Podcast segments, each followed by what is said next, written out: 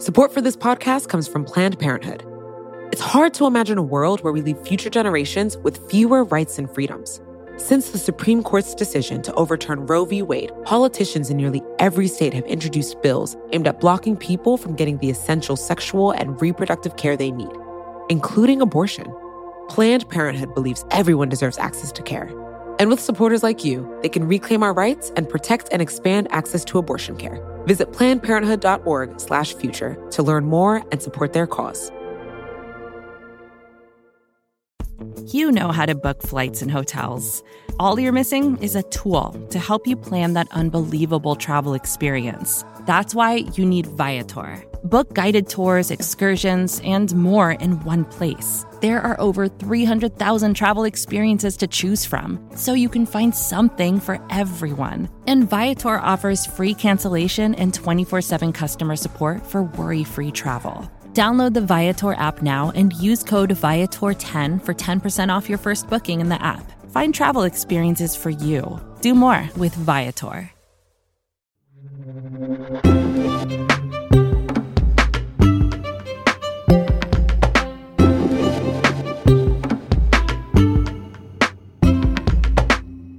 Just about a week ago, President elect Joe Biden addressed the country from Wilmington, Delaware. It was mostly what you'd expect from a Biden victory speech calls for unity, pledges to deal with the coronavirus, talk of renewal, but he also made sure to shout out his wife. As I said many times before, I'm Jill's husband.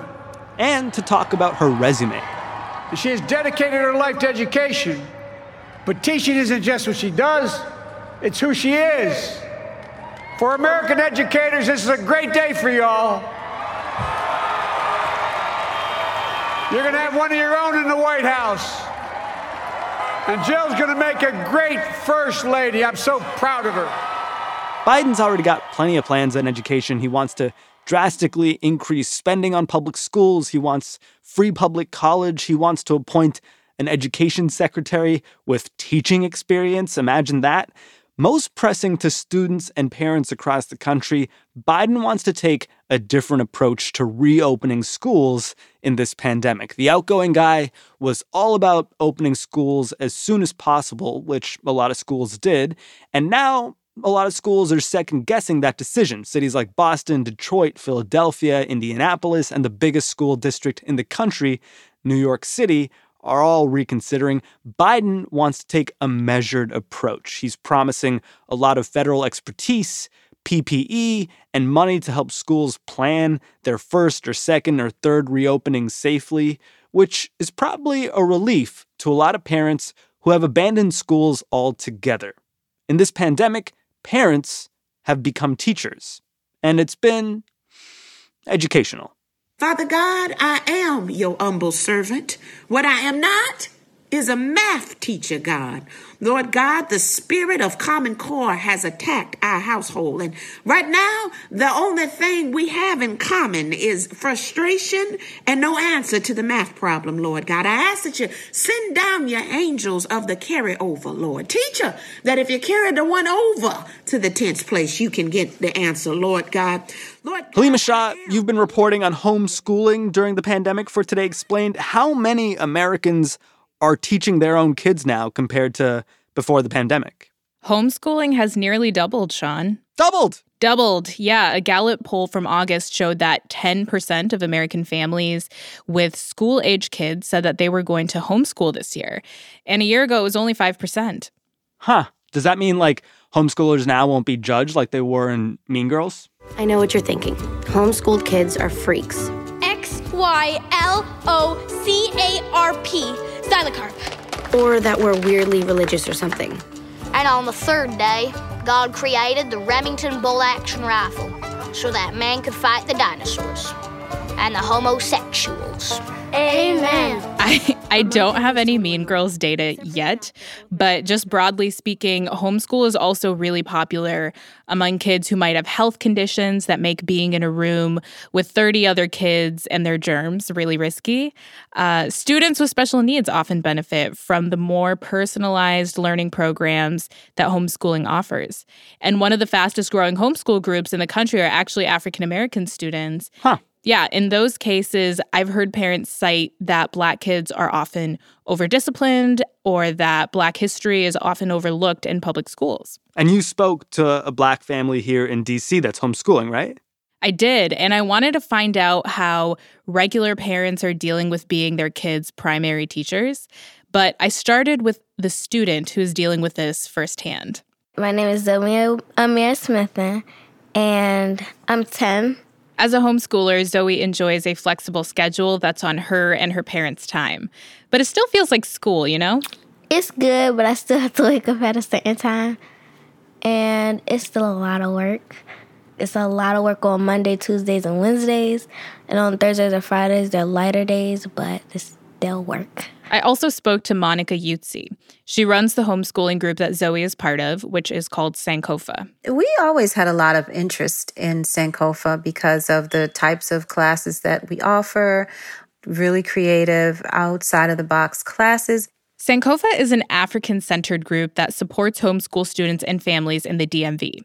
That's DC, Maryland, and Virginia. And COVID 19 has definitely impacted the level of interest. Our um, enrollment doubled since the pandemic. And because our classes are now offered online, we don't have space constraints, so we can offer a lot more classes and we can serve a lot more families, not just in the DMV area, but all across the country um, and outside of the country as well. I grabbed my mask and my mic and decided to get a closer look at what homeschooling looks like at Zoe's house on a Friday morning. All right. Y'all have different um, pages. Mr. Amari, I see your hand is going on, sir. Her dad, Brian Smithen, is a public school teacher. He's talking to his second grade math class from his kitchen table. In my section, because a lot of you guys have shown me that you know how to add and subtract. All right, so the first intervention block will be primarily uh, on um, um. adding and subtracting and all the things that we did mm. in module one. All right. Brian's wife, Lauren, is an adjunct professor at a local university, but right now she's sitting on the couch a few feet away, checking her laptop while breastfeeding Zoe's eight month old sister. Oh, yeah, she's tired. A few feet away, Zoe sits with her laptop while eating breakfast. I eat the sweet potato. I, I just I just started on the potatoes. I just finished my egg. She's doing schoolwork, but unlike public school kids, she's working on math problems from a lesson plan that her parents create and help her with. It's that. It's that. Take it seriously. 24, 32, 40, 48, 52. 54. Zoe did distance learning last spring when public schools made a quick, chaotic shift to online classes. Her parents say she barely interacted with her peers. And when she did, it was for 20 to 30 minutes over video. The rest of the teaching happened through pre recorded or PowerPoint lessons. Maybe. This fall, when it didn't look like distance learning was going to go much more smoothly, the Smithens took their daughter's education into their own hands.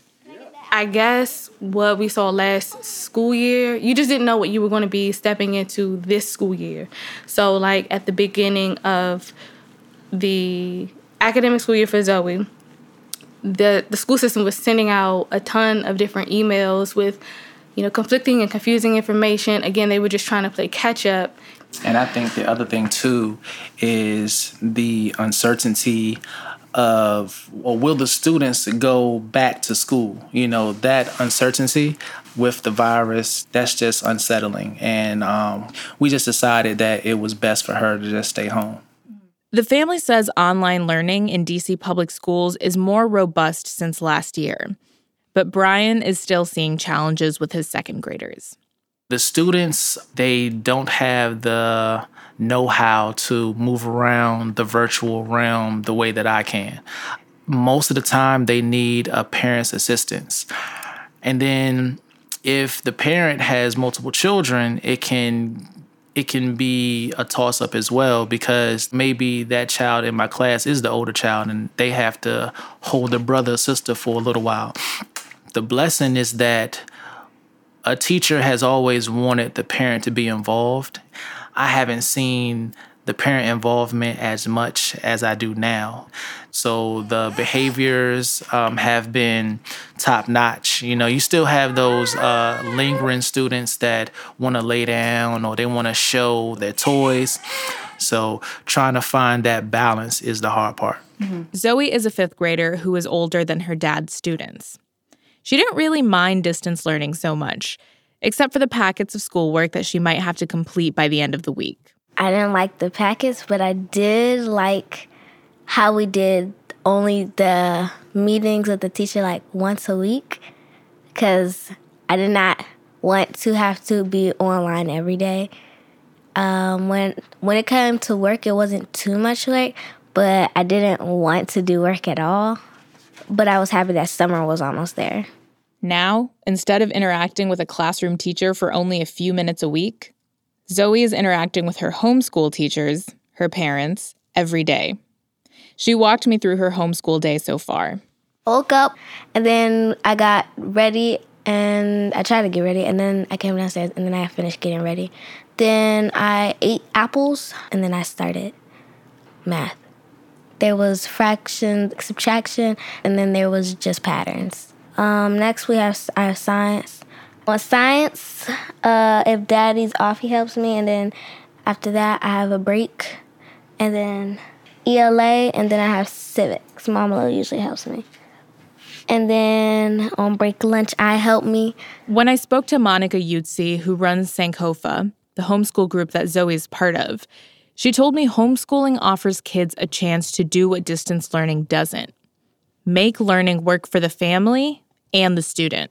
Most distance programs, um, if they're through the public school system, it's going to be one size fits all. So there's no variety, there's no customizing. And for homeschoolers, a parent can choose a whole different program for each child. So in that respect, yes, homeschoolers have the advantage because they can pick and choose curriculum and resources that appeal to their child's learning style and interests.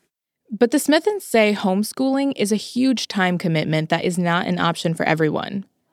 They're glad to have more flexibility now that they can work from home and can tag team homeschooling Zoe. You're supposed to be focused. I'm focused. Tell me. But the pandemic means everyone is under the same roof at the same time trying to keep a delicate ecosystem of working, learning, and caregiving afloat. Brian misses his solo commute to work.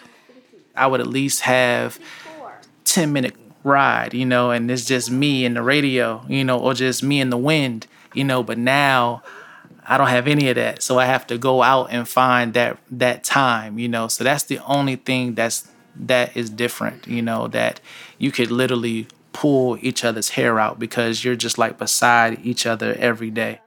I mean, I'm exhausted. I'm exhausted.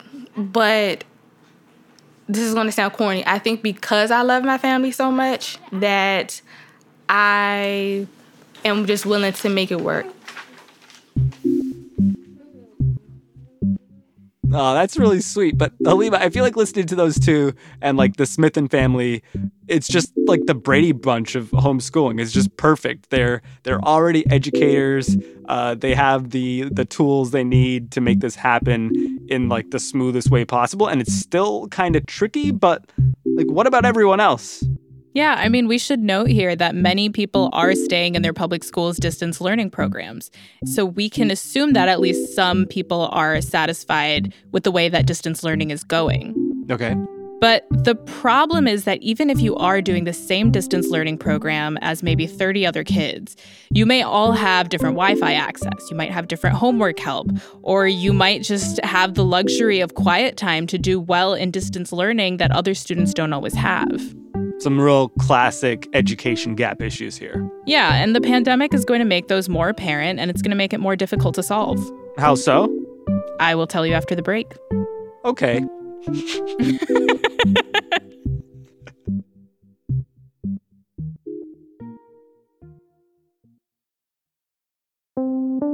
Support for Che Explained comes from FX's The Veil, starring Elisabeth Moss. If you like spy thrillers or indeed Elisabeth Moss, then you might want to check out FX's The Veil. It's an international spy thriller that follows two women as they play a deadly game of truth and lies on the road from Istanbul to Paris and London. Oh, I'll go. One woman has a secret, same here, and the other has a mission to reveal it before thousands of lives are lost. FX's The Veil, now streaming only on Hulu.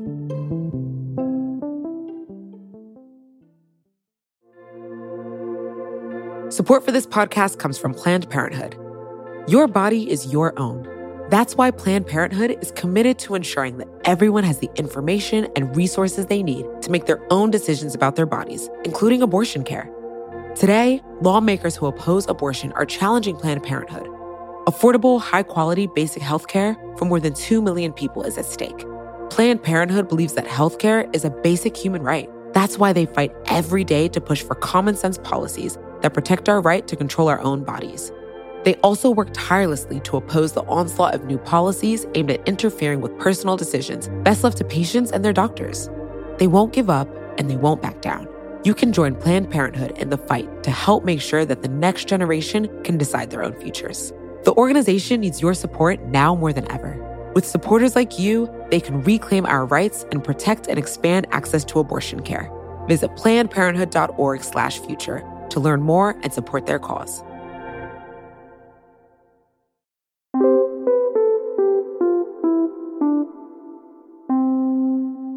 Okay, so Halima, we heard from the Smithen family who are like uniquely suited and well positioned for this moment. They're both educators and now they're homeschooling, but that can't be the case with the rest of the country that's dealing with this, right? What's going on elsewhere? Yeah, I had a similar question, and that was why I reached out to Emma Vadehra. Most recently, I served as chief of staff in the Obama administration at the U.S. Department of Education for Secretaries Arne Duncan and John King. Right now, she leads a policy think tank called Next 100. And she said it's too early for comprehensive data on school enrollment since the academic year just started. But early data shows that there are drops in public school enrollment. In LA Unified, which is the second largest district in the country, kindergarten enrollment decreased by nearly 6,000 students, which is about a 14% drop. I think we can glean what we're seeing, a lot of us are seeing play out every day, which is uh, remote learning, online learning is not working well for a lot of families. You know, we ask schools to do a lot of things. We ask schools to provide academic support, to provide social and emotional support. Schools provide a place for kids to be with their friends and form those relationships. They provide food and meals. And right now, schools can't do a lot of those things. And out of all those families for whom online learning isn't working, only some are going to be able to find an alternative. We have some sense, also really anecdotally and from surveys, of more parents trying homeschooling, of more parents trying public charter schools, of more families trying private schools. Homeschooling, a learning pod with a private tutor, or switching schools will be most accessible to families that have the extra time or income which means that COVID 19 is widening the opportunity gaps that low income families, students of color, students with disabilities, and English language learners already faced. COVID has highlighted those challenges. It's made them harder to ignore, but also harder to address. And they've been exacerbated through remote learning, you know, and that's played out as the digital divide has meant that uh, low income students are less likely to have access to the best remote learning we have. Their schools were more likely to close earlier in the school year and be closed for longer. They were less likely to have synchronous instruction, i.e., instruction which students are actually engaging with teachers. And so we're just seeing each of these gaps actually widen at the moment when we know those students' needs and their communities are actually being hardest hit. What's more is that when better resourced students leave the system, it's bad news for public schools. School systems are funded on a per pupil basis. When your enrollment goes down, your revenue goes down. When your enrollment's unpredictable, it's also hard to plan around. That's on top of the financial constraints that public schools already face because of the pandemic. They're seeing budget cuts due to decreased state and local tax revenue. They're facing increased costs associated with providing safe in person learning and remote learning, right? From PPE to closing the digital divide. Those are increased costs they weren't prepared to take on. And they will see increased costs for the additional academic catch up and non academic needs that students will need as they return. Yeah, you went into the negative though, right? No. I didn't know it was going by sevens. Oh, okay, I got it. The Smithens are a family of educators. Brian is a teacher, Lauren is a professor. So they both have their own concerns about what the move to homeschool means for the mission of public education. I mean, just from a political standpoint, I feel like the trends on one side of the coin can be very, you know, beneficial to young people and to families. But on the other side, it's like our public school system is under attack, and it's been under attack for quite some time. So it's great that people want to homeschool. It's great that, you know, people are supplementing education and, you know, learning at home. But at the same time, I'm really concerned about the public school system. I really, really am. I used to substitute teach. But Lauren also sees an opportunity for busy families who decide to pursue homeschooling. When I think of like the gig economy that has taken over within, I don't know, the past, you know, decade or so, even longer, it seems that there are a lot of people who don't just have one job. I don't just have one job. You know, my husband doesn't. So if that trend continues, uh, then I think that people can do what they're doing. For people like Sal Khan, who launched the wildly popular K 12 free online learning platform, Khan Academy, the drive towards online learning was a long time coming. It just happened in a less than ideal way as sometimes a poster child for online learning or distance learning, I make it very clear that what's going on with COVID is suboptimal right now. It's, it's, it's going to hurt a lot of kids. There are silver linings in that there might be more energy behind closing the digital divide than ever before. Everyone is thinking of really innovative models. There's more of a willingness to experiment and try new things. And so I'm hoping some of that energy continues.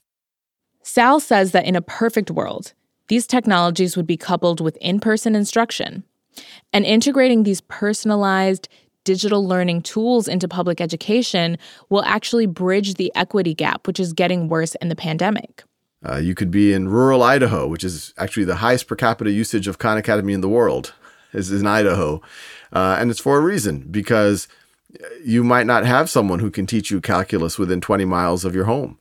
Uh, and so it does open up ways to to not be as bound by time or space or you know just the people that you have direct contact with. In 2019, $18 billion was invested in online learning platforms globally. It's not just because students in the pre COVID world needed to take a calculus class that wasn't available. Sal says that self paced online education is really useful for students who are behind in core subjects.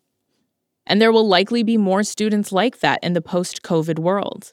70% of all students who go to community college. So these are the kids who, for the most part, are trying to do the right things. They graduate from high school, they're trying to go to community college. 70% have to engage in some form of remediation. And so our whole argument pre COVID was we need to create ways to reach these kids so that they can fill in their gaps, uh, which does probably need for you to learn at your own time and pace to a certain degree. Without the use of online technology, you would have to have an army of tutors to do something like that. Uh, but now there are the tools. Policymakers like Emma Vadehra also believe it's important to keep investing in public schools, even if online learning makes other options more viable. That's because she thinks students will eventually go back to their public schools. I really do think the vast majority of families are going to come back to schools. First of all, the vast, vast majority are staying enrolled in their public schools, to be clear. Um, and I think a lot of those who are leaving are going to come back I think the other thing I'd say is COVID is showing us just how unresilient our educational system really is, right? So nobody was prepared for this. All of our educational systems, even the most privileged, have were not prepared, have been slow to transition. I think that in a lot of ways, this has drawn attention to just how much our schools do in our communities, right? They're not just teaching kids to read, they're also doing all the other things for kids and families. And so, in some way, it's highlighted how critically we need them. Zoe Smithen is likely one of those students who will return to public school. Her parents say it's because she's excited to go to middle school next year. But I wanted to be actually in school. She misses lunch and recess with her friends the most. So we would sit around and everybody would talk and you do what you want. And then it would be so loud in the cafeteria, you know, could hear you. But then sometimes you get in trouble. And it was just fun. I don't know why. And you got to switch food and stuff. It's like you can't do that anymore because there's no one to do that with. And it's not going to be loud at the house. If you sit at the table, it's not a whole class of people.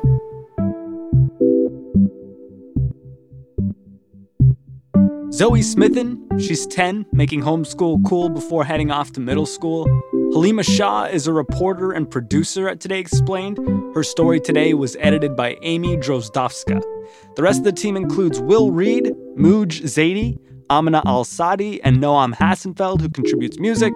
The rest of it comes from Breakmaster Cylinder. Extra help this week from Bird Pinkerton, Cecilia Lay, and Paul Mounsey. Efim Shapiro is the show's engineer. Golda Arthur is our supervising producer, and Liz Kelly Nelson is Vox's editorial director of podcasts. I'm Sean Rameswaram. Today Explained is part of the Vox Media Podcast Network.